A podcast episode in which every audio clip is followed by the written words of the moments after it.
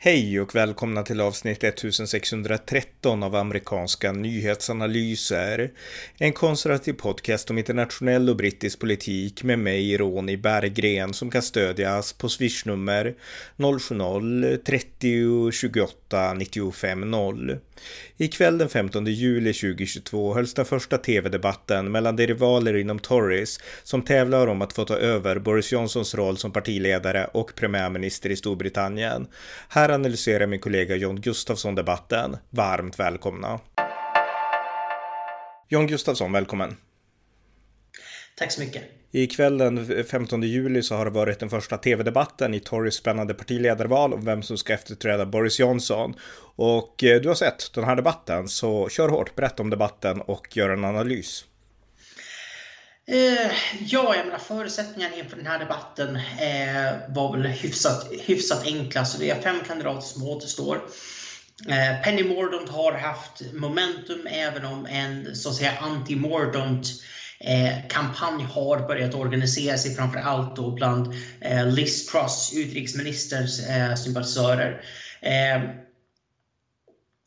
för eh, Rishi Sunak, han eh, har kommit etta i båda omröstningarna som, eh, som Tories parlamentsledamöter har, har gjort. Han har störst stöd i, det parlamentariska, eh, i, i den parlamentariska gruppen. Eh, så för honom handlade det mest om att inte, inte klanta till det och framför allt försöka komma på lite bättre fot med gräsrötterna. Eh, för att, eh, som vi har gått in på det här tidigare, men formatet är så att eh, det är fem kandidater som återstår nu eh, och eh, de som, eh, de som representerar Tories i det brittiska parlamentet kommer att rösta tills det återstår två kandidater. De två kandidater med störst stöd får sedan eh, möta medlemmarna helt enkelt och då blir det en omröstning där alla 200 000 britter som är medlemmar i det konservativa partiet, eh, Tories, får, får vara med och rösta. Och det är slutligen det som avgör. Och eh, vi nämnde i förra, i, i förra podden så nämnde vi att Sunak eh, ligger inte så jättebra till bland medlemmarna nu så att eh, eh han skulle, eh, Penny Mordaunt är favorit i dagsläget. Hon är eh, den som har störst stöd bland medlemmarna. De har frågat medlemmarna att om det stod mellan Penny Mordaunt och Rishi Sunak så säger två tredjedelar att de, de hellre skulle vilja ha Penny Mordaunt. Eh, och hon vinner även mot de övriga, eh, de övriga kandidaterna. Men det är just nu och eh, Mordaunt är fortfarande en hyfsat okänd politiker. Det är inte så många som har ett jättestarkt intryck av henne. Så mycket som kan förändras. Det är mycket som står på spel i de här TV-debatterna. Jag ska säga, det var en TV-debatt nu ikväll. Eh, och det var alltså ingen intern tillställning utan det här är alltså en TV-debatt som eh, sändes live på, en, på eh, Channel 4 som är en av Storbritanniens största, största kanaler. Eh, och det här är också då en, en förutsättning för Tories. Eh, för att nu fick eh, fem stycken Tory-politiker fick stå oemotsagda i en och en halv timme och göra sitt, sitt case för konservativ politik. Eh, så den här debatten och de andra debatterna som kommer att hållas är också en chans för Tories att få tillbaka rampljuset på sin, på sin politik, på vad man har gjort och vad man tänker göra för Storbritannien. Eh, och det är något som man verkligen behöver, det är en nystart som man verkligen behöver och som man måste förvalta. Eh, för, eh, ja, bara för att påminna, opinionsläget just nu är ganska dåligt. För, för, för Tories? Ja, för Tories. Det är ganska dåligt för Tories. Eh, för att inte säga väldigt dåligt. Eh, och det här är som sagt det är en konsekvens både av hög inflation men inte minst då eh, Boris Johnsons skandaler som sedermera ledde till att han fick, han fick avgå. Eh, så nej men det, det gäller att man visar väljarna att vi har, fortfarande, vi har fortfarande någonting att erbjuda. Vi kan lösa de, de problem som finns i landet trots att vi har regerat Storbritannien i 12 år nu. Mm. Och om vi går in på debatten då, vad, vad, hur, hur gjorde de olika, hur särskilde de sig i sina case för just dem?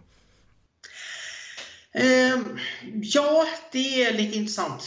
Till att börja med, till en början i debatten så gjorde man det väl egentligen inte alls. Det var, nej, det var ganska tydligt att man verkar ha haft någon sorts överenskommelse eh, sinsemellan. Ehm, att eh, vi ska, liksom, vi ska ut, och, ut och visa en enad front. Det höll inte så jättelänge, men det höll i cirka 20 minuter i alla fall. Men vi ska ut, vi ska inte liksom tracka ner på varandra. Vi är, vi är alla konservativa. Så alla gick ut och eh, Eh, var, väldigt, var väldigt tydliga med att eh, med att eh, jo, men alla vi som står här, vi är, vi är trovärdiga, vi är pålitliga, liksom, vi, vi respekterar varandra. Eh, det var bra såklart. Eh, och det bryter ju lite mot narrativet att Torres är väldigt splittrad. Nu tror jag att man är mer splittrad än man visade just då, men det är bra att man i alla fall kan hålla upp, hålla upp fasaden ett tag. Eh, men med det sagt så Eh, så om vi ska prata, om vi ska prata, lite, vi ska prata lite strategier. Ehm, eh, ja, så vi kan väl säga att vi, vi kan bara börja, vi, vi tar det här bara kronologiskt. Så första frågan eh, som ingen verkade vara beredd på, det var frågan varför kan vi lita på er? Mm. Alltså, ni har alla stött Boris Johnson. Ni har alla, ni har alla stött Johnson. Fyra av fem av er har suttit i hans, i hans regering. Ni sa ingenting när den här skandalen började, började uppdagas. Eh, och eh, jag menar, Sunak var med på en del av de tillställningar under pandemin som var, som var olagliga. Eh, varför kan vi lita på er? Det var en ganska uppenbar fråga tycker jag. För att det största problemet som de konservativa har, det är inte att folk inte gillar deras politik. Det är att folk inte känner att de kan lita på dem. Det är det absolut största problemet. Det spelar ingen roll om du gillar någon sakpolitik, om du inte tror på det de säger. Om du inte tror att de faktiskt kan åstadkomma något. Om du inte tror på deras kompetens, om du inte tror på deras, deras etiska integritet. Det är, eh, det är ett jättestort sänke. Så den här frågan borde alla ha varit beredda på. Eh, och jag kan väl säga att ingen var det. Vem, svar, vem svarade bäst och sämst på den frågan? Ja, eh, Liz Truss fick svara först på den frågan. Och eh, det gav ju henne minst betänketid av alla kandidater. Så hon kom ut som Johnson-lojalist. Eh, det var väl kanske inte helt oväntat, hon var ändå Johnsons eh, utrikesminister. Eh, men hon sa ungefär, eh, ungefär att nej, men John, Johnson har varit en bra premiärminister, men eh, liksom, jag kritiserade honom privat, som hon betonade, och sa att, så att, jag, att jag är, hon sa, hon sa uttryckligen jag är lojal. Så liksom, varför tog jag ett avstånd från honom offentligt? För så gör inte jag. Jag, jag, jag, jag är lojal som person. Och jag, menar, jag satt i Johnsons, Johnsons regering. Och det jag menar, från en, en rent konstitutionell eh, ståndpunkt så är det helt korrekt. Eh, om du som medlem i en regering inte känner att du har förtroende eh, för, eh, för regeringschefen ska du avgå. Men eh, om du bara har kritik så, jag menar, man ska inte, man, man ska inte ha interna, interna diskussion, diskussioner i media. Eh, det anses allmänt som ganska, ganska trashy. Så jag, menar, jag förstår henne, men det lät väldigt dåligt att säga nej men jo, jag, jag, jag, så, jag tillrättavisade honom privat, men nej, jag sa inget öppet. Så eh, eh, sen eh, Rishi, eh, eh Rishi Sunak hade eh, lite också det, det problemet. Han stod också John, Johnson väldigt, eh, väldigt nära och sa... Du, innan, vi, innan vi fortsätter, du kan säga så, uh, Liz Truss hon är utrikesminister, uh, Sunak vad han för någonting? Du kan berätta det också Finansminister. Mm, precis. Eh, vars avgång ledde till 50 eh, andra personers avgångar och sedermera till att Johnson tvingades avgå. Mm. Så eh, så Sunak hade ju en, ja, men han, han hade en lite tuff roll i det att han ville väl på ett vis ta avstånd från Johnson, för Johnson är inte populär. Och eh, det är tydligt att han har inget förtroende för, för, för Boris Johnson. Samtidigt så vet han att det Sunaks största fiende är just nu, det är de Johnson-lojalister som finns inom partiet som ser det som att det är Rishi Sunaks fel att Johnson tvingades avgå. Det var han som triggade det här, det var han som planerade det här. Jag vet inte hur mycket Rishi Sunak planerade eller inte, jag trodde också det från början, men många av de som av, avgick efter honom har ju sedermera vägrat stödja honom, så det verkar inte som att det här var så mycket koordinerad kampanj, mer att så att säga, när finansministern drog, då kände andra att nu är det dags att, att, eh, att lämna skeppet. Mm. Ehm, men hur som helst, det spelar ingen roll. För Johnson och Johnsons anhängare i Torypartiet tror att det här är Rishi Sunaks fel. Så han var tydlig med att betona att Johnson gjorde jättemånga bra saker. Eh, men liksom enough was enough. Som han, som han uttryckte det. Och, eh, sen kommer han också med nyheten att, han, eh, att en anledning till att han avgick, det var för att Johnson ville att han skulle hålla ett eh, tal, eh, eller att de skulle hålla ett ja, tal eller ett ja, presskonferens liknande eh, tillsammans och prata om Storbritanniens eh, ekonomiska, ekonomiska utsikter där Johnson ville att han skulle vara mycket, mycket mer optimistisk än vad verkligheten egentligen är. Han sa liksom att det, det gick liksom emot min, min integritet att låtsas som att, som att läget är bättre än det är. Jag köper inte alls det, om jag ska vara helt ärlig. Eh, jag tror säkert att de kan ha haft eh, områden där de inte höll med varandra, men det är finansministerns jobb att vara överoptimistisk om ekonomin. Så, och det har Sunek varit hela, hela tiden och det är, bara, det är bara klassiskt när man sitter i en eh, när man sitter i regeringen regering så, så eh, försöker man alltid vara optimistisk och säga, och säga att jo, nej, men vi har det värsta, det värsta ligger bakom oss. Nu är det, eh, nu, nu är det ljusa tider framåt. Det, är, det, det skulle inte få någon att avgå. Men han ville, så att säga, han ville frisera histori historien för att få det att framstå som mer som att jag, avgår, jag avgick av principer snarare än jag avgick för att jag insåg att Johnsons eh, position gick inte att rädda längre. Mm. Eh, för i slutändan var det ju så. Hade Johnson varit fortsatt populär så hade Sunak aldrig avgått. Det spelar ingen roll hur hög inflationen hade blivit eller vad Johnson ville att han skulle säga. Eh, men men, eh, nej, alltså när det blev skandal efter skandal och Tories började förlora nyval i valkrets efter, efter valkrets. Eh, nej, det blev tydligt att det här gick inte att vända med Johnson. Så jag, jag, jag klandrar honom inte för att avgå, men han kan, ju, han kan ju stå för att det här var ett partistrategiskt beslut. Ja, så att, det var hans linjer och de andra lite kort bara som, som försökte liksom komma ur det här på något sätt. Ja, Turentat hade, hade väl kanske det bästa svaret, men det är för att han har minst koppling till Johnson och han har väl minst koppling till tory Och vem var han? Vad var hans titel? Eh, Turentat är, är parlaments, parlamentsledamot och tidigare, eh, tidigare tjänstgjort i militären. Han har tjänstgjort i Afghanistan bland annat som eh, partofficerare. Så, eh, men Turentat eh, Eh, han, eh, så, han, så, han var ju den som tog tydligast avstånd från, från Johnson och menade att ja, ni, kan, ni kan lita på mig för att det här är en, det, det, jag, med mig så är det en clean start. Liksom det, jag har ingen koppling till de här. Mm. Eh, sen eh, Mordaunt eh, passade också på att eh, visa att hon, hur ska man säga, kanske fortfarande har ett, ett, ett horn i sidan för Johnson. Det är så här att Mordaunt Penny Mordaunt som alltså är den som är mest trolig just nu att vinna partiledarvalet och bli Tories nästa partiledare och Storbritanniens nästa premiärminister. Hon var också Storbritanniens första försvarsminister. Eh, en position som hon höll i två månader. Och eh, att det bara blev två månader, det är för att Boris Johnson degraderade henne efter det. Mm. Första kvinnliga antar jag att du menar? Första kvinnliga eh, försvarsministern. Eh, hon var väldigt stolt över den positionen och eh, ganska förbannad över att Johnson degraderade henne från den. Och exakt, jag menar, jag tycker att jag menar, ben, ben Wallace har gjort ett jättebra jobb som försvarsminister så det var antagligen rätt beslut om vi ska vara helt ärliga. Men hon menade hur som helst att Johnson degraderade henne för att hon eh, sa sanningen till honom. Hon var, hon var allt för mycket av en, en ja, helt enkelt en, en sanningssägare, inte en ja-sägare som, som var det som Johnson ville ha. Mm. Jag tror inte att det var skälet.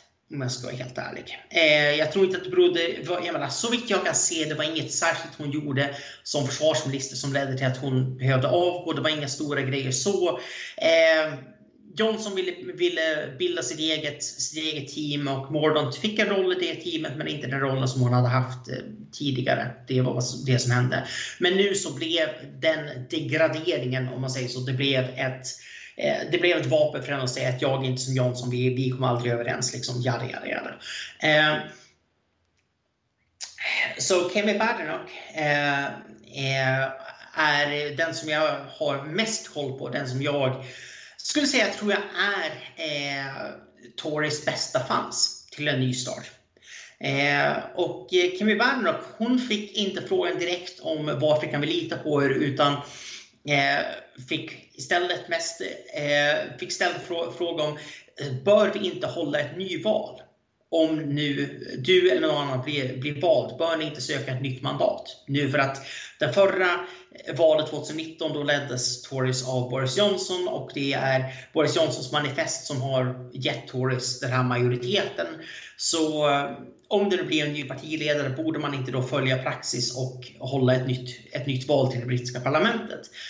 Och eh, hon gav inget jättetydligt svar på det och det är också lite som jag fick en uh-oh liksom känsla där, dålig känsla i maggropen för att det var som att hon var inte förberedd på den frågan trots att det är en väldigt uppenbar fråga. Och det finns goda skäl till att inte ha ett nyval. Inte minst att jag menar, man kommer inte ändra på, jag menar, de vallöften Boris Johnson gav, de kommer man fortfarande att genomföra i princip allihop. I alla fall det är inga stora förändringar så rent sakpolitiskt. Eh, man kan också peka på att det, det, är, det skulle inte vara bra för Storbritanniens ekonomi när man försöker återhämta sig att ha den politiska instabilitet som det skulle innebära att ha ett nyval. Det finns, men det finns argument här för varför man inte ska ha ett nyval. Anledningen till att man inte vill ha ett nyval är såklart att man skulle förlora nyvalet. Det är mm. ganska uppenbart. Om ett val hölls imorgon skulle Tories förlora. Och jag säger det som en person som Alltså, jag, jag, menar, jag kan mer om Tories och jag stöder Tories mer intensivt än typ någon annan i det här landet. Men jag menar, opinionsläget är vad det är. Det kommer ta tid för Tories att, vänd, att vända på det här, på det här skeppet. Så, eh, så med det här måste, man, här måste man vara så pass skillad att man faktiskt kan svara på frågan utan att börja, eh, börja virra runt. Mm. Så Eh, sen eh, ska jag också notera att eh, programledaren vars namn jag nu har glömt bort eh, för till, tillfället eh, ganska tydligt vänster, eh, fungerade i mångt och mycket som en motdebattör. Eh, det kan tänkas att det var ett medvetet val för man kände att, eh, menar, de som inte håller på Tories ska tycka att det här programmet är intressant och då måste det finnas jag menar, programledare som ställer, ställer tuffa frågor. Men eh, det gick bortom det. Det var mycket det här att man säger att ja, men svara ja eller nej på, på ställa ja eller nej frågor på frågor som är mycket, mycket mer komplicerade ja eller nej. Och det här att man gjorde eh, handuppräckningar bland publiken. En publik som han sa skulle bestå av väljare som övervägde, liksom osäkra väljare som övervägde att stödja de konservativa. Det kan jag säga att det bestod inte publiken av. Eh, så att de flesta handuppräckningar, det var som att jag tycker ni att det här var ett bra svar? Ja, två av hundra räcker upp handen ungefär. Det var som en, en ren propagandagrej. Eh, men typiskt mainstream media. Men eh, det visar sig inte minst på att nästa fråga eh, så gick man inte heller. Jag tror att första 20-30 minuterna gick man inte in på någon eh, sakpolitik överhuvudtaget. Hur, hur lång var debatten? Hur lång var den? Eh, en och en halv timme. Okay. Mm. Så, eh, så nästa fråga var, är, Johns, eh, är Boris Johnson en ärlig person? Och det är ju en typisk gotcha fråga. Om han är en ärlig person, varför ljög han så mycket? För det vet vi att han, det vet att han gjorde. Ja, men det, det känns som att den frågan hör, hörde ihop med fråga ett lite grann. Det gjorde det och det var fråga två. så, mm. eh, och det var, den, det var en fråga där han krävde ett ja eller nej svar. Det fick han inte av någon. Eh, eller jo, det fick han av en av dem, men jag kommer till det. Eh, men så var Jonsson ärlig och då poängen såklart att se om att han, var det då blir frågan är varför ljög han så mycket om hans beteende under, var, om att han, han bröt mot olika regler under pandemin. Eh, om han inte är det, varför satt du i hans regering? Eh, så eh, så Kimmy Bernock eh, eh, har eh, svarat, svarat helt enkelt ja, ibland. Så Eh, så ungefär, nej men han, han, är inte, han, är inte alltid, han är inte alltid ärlig, eh, men han, han, är, han, han är ibland ungefär. Och, eh, eh Penny Mordaunt fyllde i där och sa så ungefär att, att eh, ja, han har fått betala ett väldigt högt pris för de gånger som han inte har, var, har varit ärlig. Eh, men ungefär att, eh, nej, båda, båda vill säga ungefär att han är Eh, rent politiskt är Johnson ärlig, men han är inte alltid ärlig på sitt personliga beteende. Eh, och eh, Sunak, Sunak sa att nej, han är, han, är inte alltid, han är inte alltid ärlig och hans liksom, brist på ärlighet och liksom, klarsynthet var en bidragande orsak till att jag avgick. Sunak ville återkomma flera gånger till att han avgick.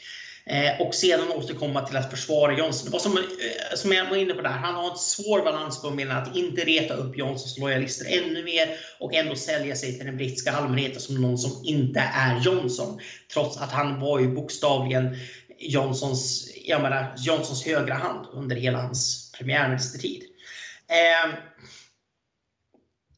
Liz Truss eh, sa ungefär att ja, han, liksom, han är en ärlig person men han hade inte alltid helt, helt rätt. Liksom, han, sa, han sa inte alltid hela sanningen. Eh, Tom Tudenhap var den enda som sa eh, direkt bara no. Nej, han är inte ärlig. Nästa fråga. Så eh, eh, vi ska ju också eh, säga det, eh, Tom Tom här eh, är den, så, den av de här fem kandidaterna som fick minst antal röster i den förra, eh, i den förra omröstningen och han kommer med 99 sannolikhet att vara den, den första som åker ut när omröstningarna fortsätter på måndag. Så jag fick intrycket med Tugendhat att han ville, jag menar, dels skulle han höja sin egen profil såklart. Det är bra att vara med på direktsänd TV för det. Men framförallt så var det någon sorts att han vill bränna ner resten av partiet, liksom ta med sig alla andra i fallet. För att han är eh, Nej, alltså, Tom, Tom här ger, ger mig väldigt mycket intryck av en person som inte, alltså som nästan lika gärna skulle kunna vara med i Liberal Democrats, om jag säger så. Eh, och som är tydligt bitter över att han inte ingick i Johnsons innersta krets och är tydligt... Eh, nej, alltså jag, menar, jag ska säga det här rent retoriskt så Tudenhat var den skickligaste debattören ikväll. Vi ska inte sammanfatta det riktigt, men jag kan säga det direkt. Han var den retoriskt sett skickligaste debattören. Eh, det är tydligt att det här är en massa saker som han har gått och tänkt på i väldigt, väldigt lång tid. Som han liksom fick, eh, fick häva ur sig nu. Eh, men, men med det sagt så eh, vad i helvete, kunde det inte bara röstat bort honom ett steg tidigare så att all, alla som står på scenen faktiskt är lojala mot Torypartiet. Så för det, det fick jag inte intrycket av att Tudor riktigt var. Eh, eh, sen var ju... Eh, eh sen, jo det var två frågor till. Men, men visst var det han som var veteran, krigsveteran? Visst var det så? Jo, jo. Mm. Jag betvivlar inte Tudor Hats patriotism. Det är inte det jag betvivlar. Jag betvivlar inte hans patriotism och han har, eh, jag menar, gjort, eh, gjort, gjort en väldigt stark insats i Afghanistan och han har i många frågor gjort det väldigt bra i parlamentet också. Det är inte det som är, det är, inte det som är problemet. Men eh, Eh, han är eh, lik, för, lik förbannat en EU-anhängare och en ja, vänstertory helt enkelt. Och inte det som behövs just nu. Eh, om, vi, om vi kommer in på de här större frågorna, och jag kan tänka mig att man pratar mycket om ekonomin, kanske coronan, jag vet inte hur stor den frågan är, men jag tänker mig också kriget i synnerhet och Ukraina, Ryssland och det. Kommer man in på de frågorna, st stora frågor? Eh, ekonomin kom man in på så småningom. Inte kriget i Ukraina mer än i kontexten att det nämndes när man började prata energi, energipriser. Eh, Nackdelen med att spendera så mycket tid på att eh, fråga om Boris Johnson, det var ju att eh, det blev inte lika mycket tid över till sakfrågor. Jag hoppas att det här är något som söndagens debatt eh, kommer att ändra på. Kan man säga att den här vänster-tv-programvärlden var nästan argare på Boris Johnson än på Vladimir Putin? Ja, det skulle man, då, skulle man då kunna säga. Nej, men, men, programledaren hade ju, hade ju en agenda och det var att koppla alla kandidater till Boris Johnson som är, som är impopulär. Mm. Eh, men eh, det var också intressant, eh, eh, men det var faktiskt en intressant fråga. Det var eh, eh, hur ska ni bryta med Johnson? Hur kommer ert ledarskap vara, vara annorlunda? Och där eh, Eh, Penny Mordaunt eh, som var eh, ganska måttlig i den här debatten. Jag tycker inte alls hon gjorde så bra ifrån sig som jag trodde hon skulle göra. Eh, hon sa ungefär ja, vi ska leverera vårt valmanifest, vi ska fokusera, vi ska förbättra sjukvården, jada jada jada. Det var bara politikersvar. Eh, Bergnog eh, gick in istället och sa, sa, att vi måste ha meritokrati. Vi ska, liksom, jag kommer inte ge jobb åt, eh, jag kommer inte ge liksom, regeringsposter bara åt folk för att de är mina kompisar. Eh, och jag kommer berätta sanningen även om det inte är vad folk vill, eh, vill höra. Jag kommer, ge folk, eh, jag kommer ge jobb även åt de som inte stöder mig i partiledaromröstningen. Mm. Eh, och det var Eh, så det, det, var ett, det, var ett väldigt, det var ett väldigt starkt, eh, starkt svar och eh, eh Turing Tap betonade att man behöver mer och tydliga etiska standards. Det var också ganska typiskt politikersvar. Eh, Eh, Sunak sa att ja, vi måste vara ärliga med våra utmaningar och sen så sa han att jo, men han instämmer med, med Kemi Werner om, angående meritokrati och att det var ett problem under, under Johnsons styre. Så eh, jag vet inte om meritokrati var ett så stort problem under Johnsons styre. Det är ett ganska stort problem när man har en... Alltså, Storbritanniens regering är så, så förbannat stor, helt enkelt. Alltså det är när man har pratat med alltså alla personer som, som, eh, som premiärministern utser, det är inte bara eh, det är inte bara departementschefer utan det är under, underministrar, biträdande ministrar, högsta rådgivare. Det är över 100 personer totalt sett. Mm. Som, så eh, det är ganska lätt för en premiärminister, vilken premiärminister som helst, att komma undan med att ge vissa, i synnerhet de inte mest framträdande positionerna, till personer som inte riktigt har meriterna men som har så att säga stött en under, under kampanjen. Det är något som är rätt eh, vanligt förekommande. Jag kommer inte på någon premiärminister som inte gjort det. Inte för att rättfärdiga saken. Så politiska belöningar är vanliga i Storbritannien? De är, de är vanliga och de är lättare att komma undan med när man har så pass mycket mer makt som premiärminister än man har som statsminister i Sverige. Mm. Men jag tänker, eh, om, du, om du drar lite mer om frågorna så jag tänkte fråga vem du tyckte vann och vem som, ja, opinionen tyckte vann. Eh, ja, den, den jag tycker vann, som sagt, eh, Tom Tudedat eh, var den som var nej, men retoriskt bäst. Jag säger det som en person som absolut inte skulle stödja honom, inte, inte, liksom, inte på tusen år, någonsin. Men han gjorde bäst ifrån sig. Han, hade, eh, han var väl förberedd. Eh, frågorna, det var väldigt fördelaktigt för honom som inte kopplat till Jansson, att det var så många frågor om Jansson. Så det var lite hans hemmaplan. Eh, han hade också eh, eh, han hade också en eh, eh, eh han hade också ett meningsutbyte med Rishi Sunak som var, blev väldigt minnesvärt där. Eh, en stor del av debatten, när man kommer in på ekonomipolitik, så handlar en stor del av eh, huruvida det var rättfärdigt att höja skatterna. Eh, det är så att förra året så höjde, eh, så höjde eh, Tories, alltså Boris Johnsons regering höjde National Insurance-skatten. Det är alltså en del av Storbritanniens Storbritanniens arbetsgivaravgift, ungefär den del av skatten som, finansierar först och främst sjukvården.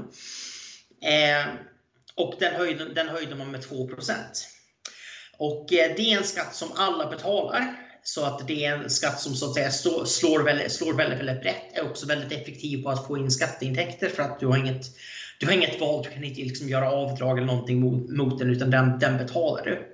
Eh, lite förenklat. Så, att, eh, så man motiverade det med att Storbritannien efter pandemin hade stora budgetunderskott och att eh, när man helt enkelt man, man, måste göra det bara för att inte, för att inte eh, skuldsätta nästa, nästa generation och för att eh, frigöra resurser till sjukvården framför allt. Eh, så det här var ett väldigt hett ämne. Och eh, Eh, eh Hat eh, hade, hade ett meningsutbyte med Rishi där Turet sa att alla här, säger, eh, alla här utom Sunak säger nu att de var emot eh, att höja National Insurance-skatten. Men jag var den enda här som bröt mot partilinjen och röstade emot att höja National Insurance-skatten. Och eh, Sunak sa ungefär att ja, ja, jag vet att du var då, det var, det var högst oansvarigt av dig ungefär. Och då, se, då avslöjar, säger Tom Tudor här, här att eh, jag minns att du kallade upp mig på ditt kontor och, eh, och för att övertyga mig om att rösta på National Insurance-höjningen. Och när jag frågade varför vi skulle göra det så sa du för att bossen säger att vi ska det. Mm. Alltså det var Boris Johnsons mm. idé. För att hela grejen med Rishi Sunak, han förstod att han kan inte springa från den här höjningen. Utan alltså han hade framställt det i debatten som det här var mitt initiativ, det var min idé. Det här var jag som tar ansvar för väl, välfärden och för liksom, framtida generationer ska inte behöva betala för, för det, vi, det vi spenderar idag. Och så kommer Turet här och säger att äh, du sa att Boris Johnson tvingade dig. Mm. det, det, var lite, det var lite komiskt. Och Sunaks eh, ansiktsavtryck avslöjade att det var absolut helt sant. Det var precis det som hände. Jag kan få se den där debatten. Ja. Mm. Det är... Eh, eh, det är... Eh, ja, det var, det var det absolut mest komiska som hände, hände under den här, eh, under den här debatten. Och eh, och Sunnet Tillståelse sa att ja, det var Johnsons idé och han, han hade rätt i det. Eh, och sen så gick han tillbaka till ungefär och pratade och sa att ja, man, man, man kan inte få, få någonting för ingenting och vill vi ha liksom mer, mer välfärd så får vi betala för det. Eh,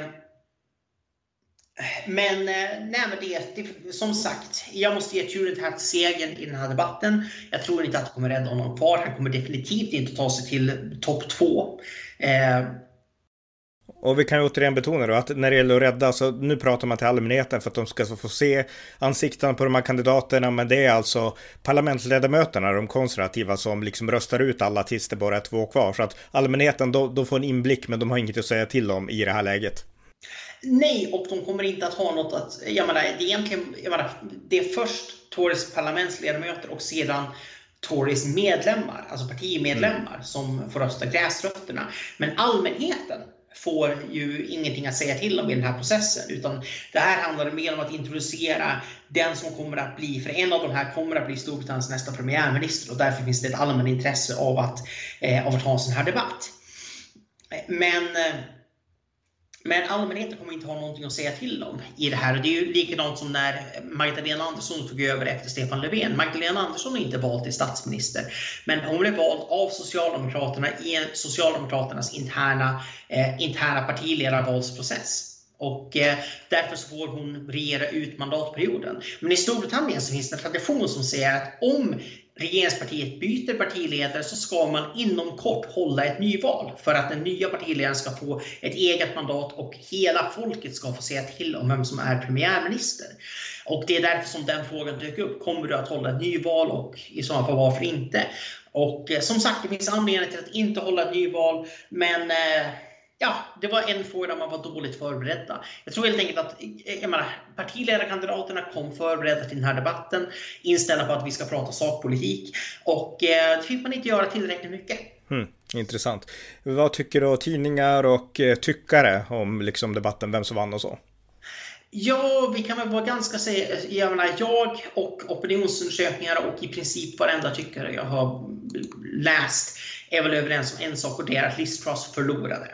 Och det var inte ens nära. Så att i en, i en snabb opinionsundersökning som gjordes eh, bara en timme eller så efter, efter debatten.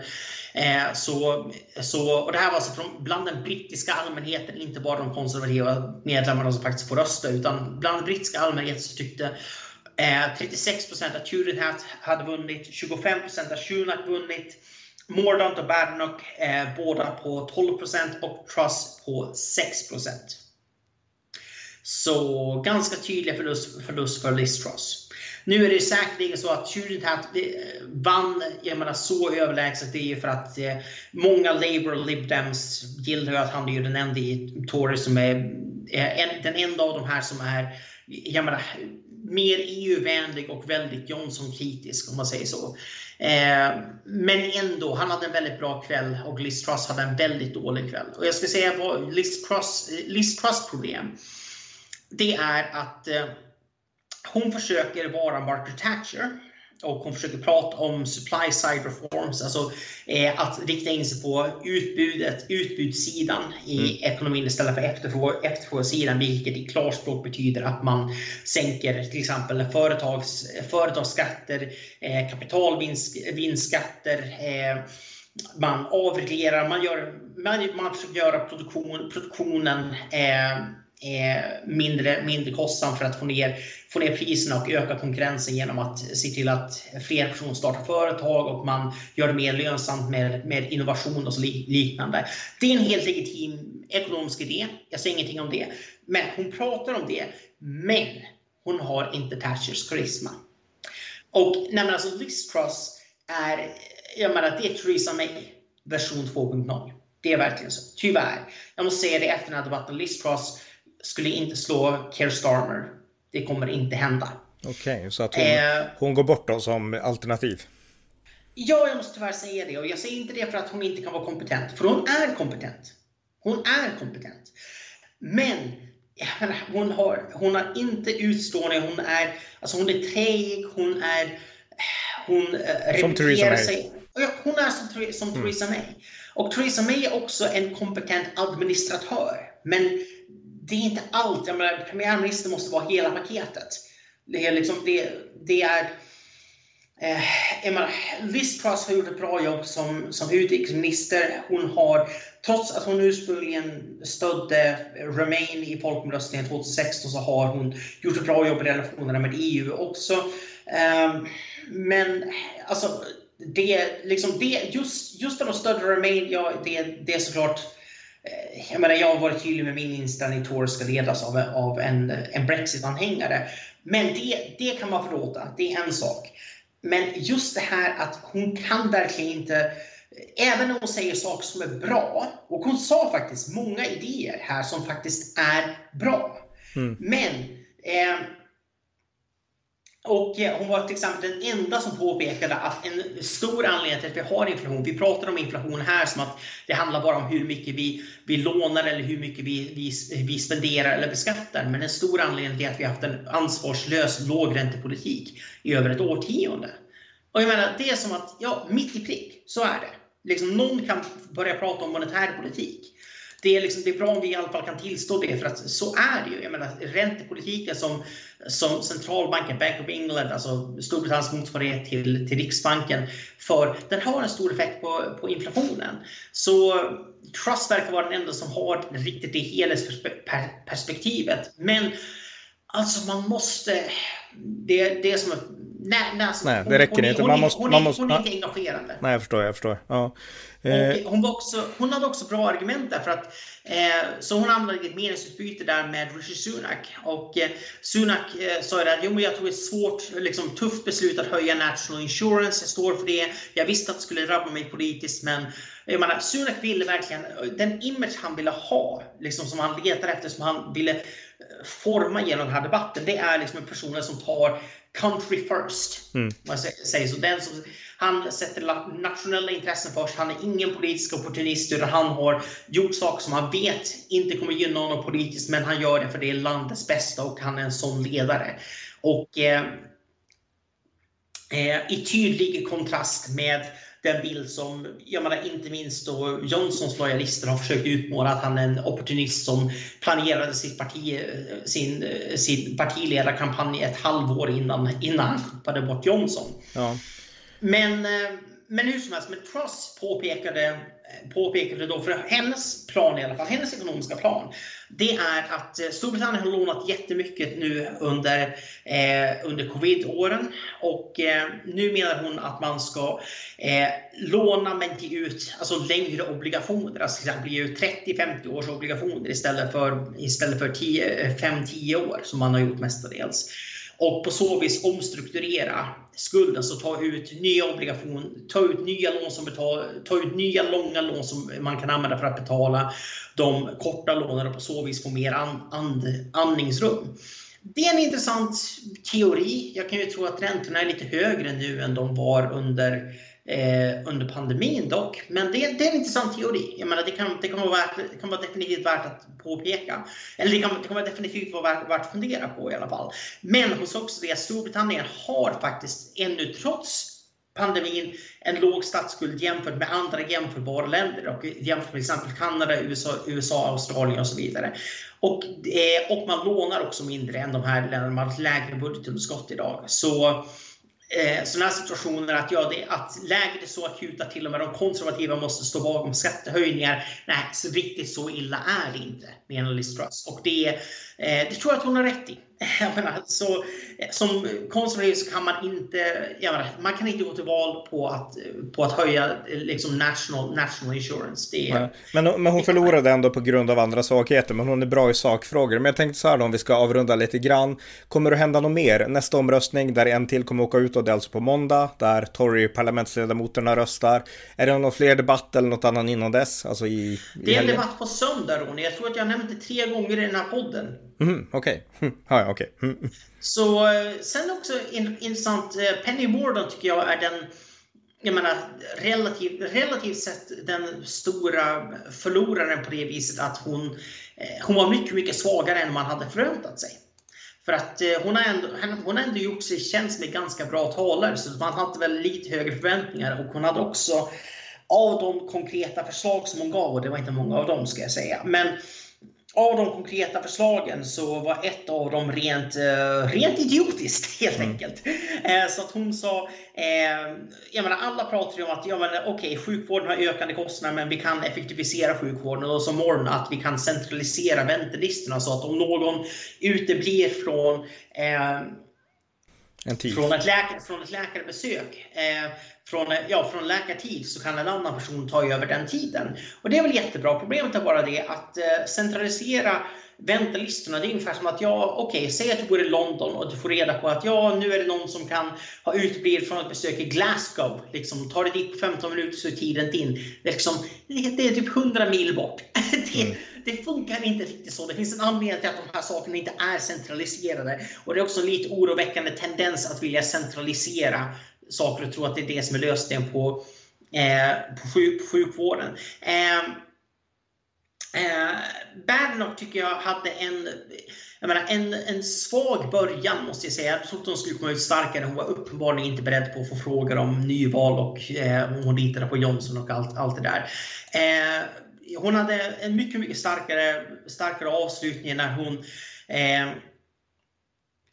började komma in. Hon tog lite medelväg och sa att Nej, men jag, vill, eh, jag, jag, vill se skatt, jag vill se skattesänkningar men fokuserade på de skatter som är så att säga mest akuta nu, till exempel de eh, energiskatterna, de gröna skatterna som har höjt levnadskostnader för vanliga människor. Vi kommer inte kunna sänka alla skatter på en gång, det funkar inte så, vi måste prioritera. Men jag menar, det, var, det, var liksom, det var en bra medelväg efter det här meningsutbytet mellan Truss och, och Sunak. Eh, och eh, eh, hon, eh, hon betonade också att eh, eh, att skattesänkningar är inte ett sätt att svälta den offentliga sektorn. Det är inte det som det här, som det här går ut på. Utan, eh, utan däremot så, kort sagt, skattesänkningar är motiverade om de skapar tillväxt. För tillväxt leder i sin tur till fler, till till helt enkelt mer resurser till mer resurser till att, så att säga, kakan blir större. Mm. Och, eh, och då kan man, eh, då kan man bevara välfärden samtidigt. Eh, hon, eh, men det bästa som jag ändå måste betona, eh, det, är, det var när eh, Penny Mordaunt fick en fråga som bara var riktad till, till henne och det var frågan som jag varit inne på om det här med transsexuellas eh, rättigheter. Och eh, eh, det är så att eh, Penny Mordaunt har varit en väldigt, eh, ja, väldigt värdeliberal tidigare, framförallt som jämställdhetsminister. Eh, något som hon nu har velat gå tillbaka på. Vi var inne på det här i, i den förra podden också, om hur mycket av det här var hennes politik och hur mycket var Theresa Mays. Men, eh, nej, men hon har gjort uttalanden i liksom gayvänliga eh, jag menar Pink News eh, och jag menar andra liksom, eh, HBT, HBTQ eh, liksom liknande eh, rörelser där hon har sagt liksom trans women are women, trans men are men. Eh, liksom hon, har varit, hon har varit väldigt tydlig med det. Eh, och det försöker hon nu gå tillbaka på. Eh, väldigt skarpt. Hon vet att det här är en, det är en syn som jag menar, minst 80% av partimedlemmarna inte delar. Eh, så hon eh, Eh, så hon sa nu att jag har att, eh, eh så hon fick den här frågan om, om vad hon egentligen tycker om det här. Sa att jag har aldrig varit för självidentifiering, alltså att en person kan bli kvinna bara genom att identifiera sig som kvinna. Utan, eh, utan det som det jag har, har konstaterat det är att man liksom genom, eh, genom, genom könsbyte så kan man få en ny, liksom en ny juridisk identitet. Sedan är man inte biologiskt kvinna för, eh, kvinna för det. Och liksom att vara biologisk kvinna det är, något helt, det är något helt unikt. Och hon la också till att jag är inte för att låta eh, män som har eh, bytt kön till, till eh, som har genomgått könsbyte att tävla, mot, eh, tävla i damsport helt enkelt. Och hon sa det att, eh, att eh, jo, för frågan gällde det var, det var att, en utredning som skulle göra det lättare att göra så att man kan man kunde själv identifiera, själv identifiera sig och ändra sin juridiska identitet mycket lättare och på så vis få tillgång till, ja men till exempel till Ja, men till Women Only Spaces, så, eh, så kvinnojourer och eh, skyddshem för, för kvinnor som utsatts för våld i nära, nära relationer. Eh, att få gå in i jag menar, tjejernas omklädningsrum och så vidare. Alltså, det, var, det var en sån utredning som skedde under hennes tid som, jämställdhets, eh, som jämställdhetsminister.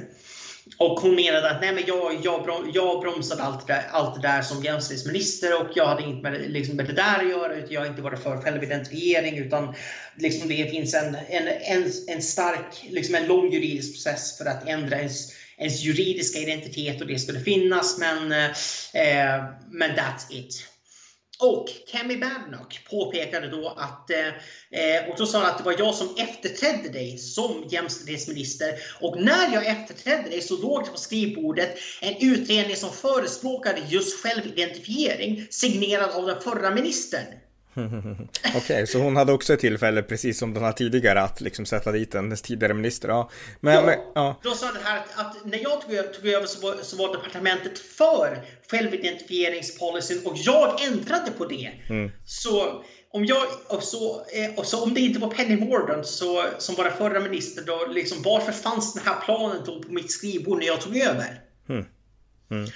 Så ja, det var, ja, det var Kemis eh, bästa ögonblick definitivt i den här, i den här debatten. Ja. Eh, jag, eh, jag ser säga att jag är, eh, jag är osäker faktiskt på vem som kommer gå och vinna nu. Det här, jag tror fortfarande att Mordaunt är favoriten till att möta eh, Rishi Sunak. Jag tror att den enda som hade kunnat nå Eh, Sunak tidigare, det är Liz, Liz Truss som har haft en del momentum bland insiders inom partiet. Fått en del starka endorsements. Eh, men men jag tror, jag tror att hon, hon sabbade det genom den här debatten. Sunak gjorde tillräckligt. Han var bra i den här debatten. Det märks att han har preppat för en partiledarkampanj i ett halvår. Eh, vi nämnde ju det förresten för er som missade den första podden vi gjorde om det här att eh, Rishi Sunaks kampanj, kampanjwebbsajt Ready for Rishi Eh, det, den domänen registrerade han i december 2021.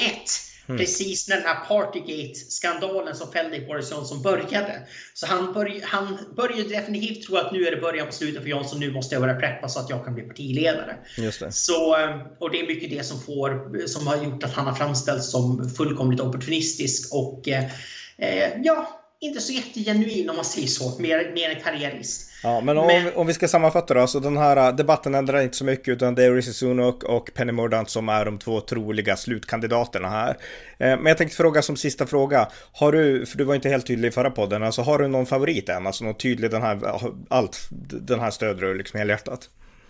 Uh, jag måste säga att jag stöder Kemi Badenoch. Mm. Jag tror inte att hon kommer att ta sig till de sista två. Hon var visserligen bättre än Penny Mordaunt och Liz Truss, men jag tror inte att hon var tillräckligt mycket bättre för att ta igen det gapet. Och eh, jag menar, hon säger själv och, hon är, och eh, det blev väldigt tydligt att hon Eh, hon har inte planerat sin partiledarkampanj i ett halvår, vilket var en ganska tydlig passning till Sunak. Men utan hon, hon gjorde det här ganska, ganska spontant om man säger så, för att hennes, hennes kollegor ville det, för att kretsen eh, bland henne ville det. Och eh, eh nej men jag tror att, eh, nej men jag, nej men jag, jag, stöder, jag stöder Kevin Banrock helt enkelt. Jag tror att det är det bästa sättet för Tories att få en ny start och en ny start som inte betyder att man går närmare, går närmare EU. Jag tyckte också att hennes svar när man började diskutera energipolitik var väldigt, eh, väldigt bra. Där de pratade om att, att eh, hon växte upp i Nigeria eh, där man hade alltså regelbundna strömavbrott för att landet producerade tillräckligt mycket el. Och nu ser hon att Storbritannien börjar, börjar få ungefär samma utveckling på grund av, eh, på grund av, av klimatalarmistisk eh, politik. Eh, så eh, nej, men hon, hon, kan tala väldigt trovärdigt på, på, de, här, på de här områdena hon är också den enda som någonsin påpekade att, eh, att all, alla de här pengarna som, som vi lovar ut, det här är skattepengar. Så att, eh, för det, det blev någon sorts budkrig mellan kandidater på vem som kan lova störst elprissubventioner. Eh, och då sa ungefär att det här är ju skattepengar trots allt. Så alla de här pengarna som vi lovar ut i subventioner kommer ju från samma personer som vi ger subventionerna till. Bara så liksom som en, mm. en up att alla ska komma ihåg det. Ja, exakt. Eh, precis. Ja, men då kan vi avrunda. Som sagt, som vi var inne på flera gånger då, det är en ny debatt på söndag. Vi kommer säkert att podda om den också och sen så är det då nästa omgång för de konservativa parlamentsledamoterna att rösta ut den de tyckte var sämst. Precis, och eh, det sker på måndag. Mm. Okej, okay, tack John. Tack. Ni har lyssnat till amerikanska nyhetsanalyser. En podcast som kan stödjas på swishnummer 070-30 28 95 0 eller via hemsidan på Paypal, Patreon eller bankkonto. Jag vill också mana er som har möjlighet att skänka en gåva till valfri organisation som bistår Ukraina i dessa krigstider. Det var allt för denna gång. Tack för att ni har lyssnat.